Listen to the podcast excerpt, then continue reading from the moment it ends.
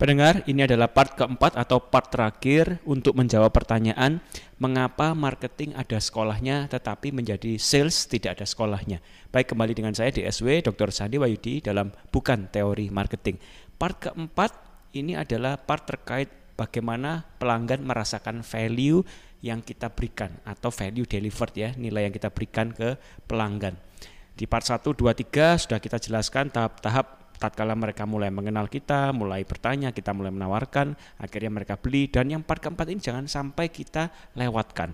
Profesi seorang sales itu adalah gabungan dari delapan profesi yang ada, yang ada sekolahnya semua ya. Ya, sekolah yang ketujuh atau profesi yang ketujuh ini menjadi seorang teacher, seorang guru. Ada yaitu kalau di dalam ilmu ini ya S1 SPD, sarjana pendidikan kalau mau jadi dokter ada, yaitu menjadi seorang dokter harus kuliah jurusan kedokteran ya. Tetapi menjadi seorang sales kembali tidak ada jurusan sales.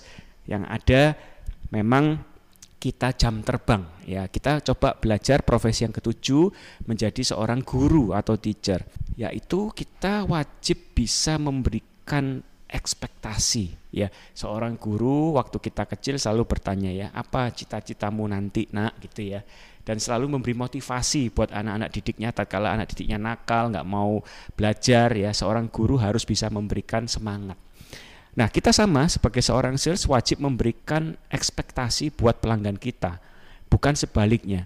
Jadi pelanggan ini tatkala sudah mulai beli, kita berharapkan mereka repeat order ya, beli lagi, beli lagi. Nah, kita seorang sales wajib memberikan ekspektasi kepada mereka bahwa produk yang kita jualkan mereka sudah rasakan bagus. Nah, kenapa kok nggak ambil lagi barang kita untuk repeat order? Kita wajib memberikan pandangan-pandangan ya kepada mereka bahwa ke depan kerjasama dengan kita akan lebih menguntungkan. Nah ini seorang guru ya wajib memberi motivasi. Profesi yang terakhir sebagai seorang sales yang baik adalah mampu menjadi seorang petani atau farmer. Petani berarti mampu mencangkul ya, menabur benih, eh, menumbuhkan, memupuk, menyirami, membasmi hama supaya tumbuhannya bisa tumbuh kuat besar dan akhirnya dipanen. Sama pula kalau pelanggan sudah membeli produk kita, maka kita harus memastikan bahwa mereka puas layanan yang kita berikan, value yang kita berikan mereka bisa rasakan.